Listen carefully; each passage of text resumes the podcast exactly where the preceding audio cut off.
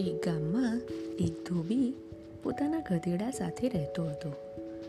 તે ધોબી ગધેડા પાસે ખૂબ કામ કરાવતો અને ખાવા માટે ખૂબ ઓછો ખોરાક આપતો.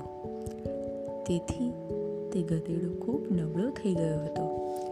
જાણે તાકાત જ ના હોય એનામાં. હવે ધોબીને ચિંતા થવા લાગી કે આ ગધેડાનું શું કરવું? એક દિવસ ધોબીને એક યુક્તિ સૂજી. તેની પાસે વાઘના દેખાવ જેવું જ એક પહેરણ હતું. ધોબીએ તે પહેરણ ગધેડાના શરીર ઉપર ચડાવી દીધું અને રાત્રે આ ગધેડાને નજીકના ખેતરમાં ઘાસ ચરવા છૂટો મૂકી દીધો.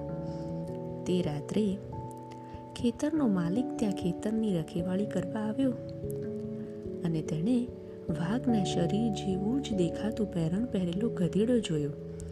એટલે ખેડૂતને લાગ્યું કે મારા ખેતરમાં વાઘ આવ્યો. ખેડૂત તો ડરી ગયો, પરંતુ તે ચતુર હતો. તેણે મન શાંત રાખ્યું અને વિચાર કરવા લાગ્યો કે શું કોઈ દિવસ વાઘ ખેતરમાં આવે ખરો? અને વાઘ આવે તો તે ખાસા લાંબા સમય સુધી ઘાસ ખાઈને એક જગ્યા ઉપર રહી શકે, ખરો? કારણ કે તેના માન્ય પ્રમાણે વાઘ કોઈ દિવસ એક જગ્યા ઉપર લાંબો સમય રહેતો નથી.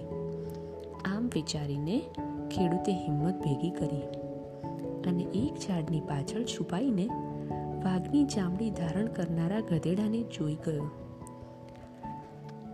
અને ધ્યાનથી તેનું નિરીક્ષણ કરવા લાગ્યો. તેની સામે બધું સત્ય છતું થઈ ગયું.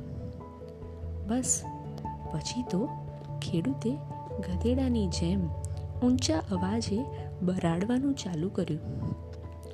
તે સાંભળીને ધોબીનો ગધેડો પણ મોટા અવાજથી બરાડવા લાગ્યો. પછી તો ખેડૂતે લાકડી ઉઠાવી અને ગધેડાની તરફ હંકારવા લાગ્યો. અને ધોબીનો ગધેડો અધમુઓ થઈ ગયો. એટલો બધો માર તે ખેડૂતે ગધેડાને માર્યો. બીજા દિવસે સવારે જ્યારે ધોબી પોતાના ગધેડાને શોધવા ખેતરમાં આવ્યો, ત્યારે તેને અધમુઓ થઈને પડેલો જુએ છે. ધોબી ખેડૂતની માફી માંગે છે. ખેડૂત કહે છે કે વાઘ જેવા કપડાં પહેરાવીને તમે ગધેડાને વાઘ ના બનાવી શકો. ગધેડો હંમેશા ગધેડો જ રહેવાનો. કોઈ પણ પ્રાણી પોતાનો સ્વભાવ લાંબા સમય સુધી છુપાવી શકતો નથી. અને ખેડૂતની વાત ધોબીને સમજાઈ ગઈ.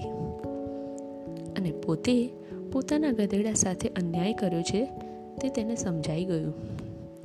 બસ તે દિવસથી ધોબી પોતાના ગધેડાનું બરાબર ધ્યાન રાખવા લાગ્યો. બરાબર ખોરાક આપવા લાગ્યો. અને ગધેડો એ વ્યવસ્થિત થઈ ગયો. સશક્ત થઈ ગયો. આવજો બાળકો, મળીએ નવી વાર્તા સાથે.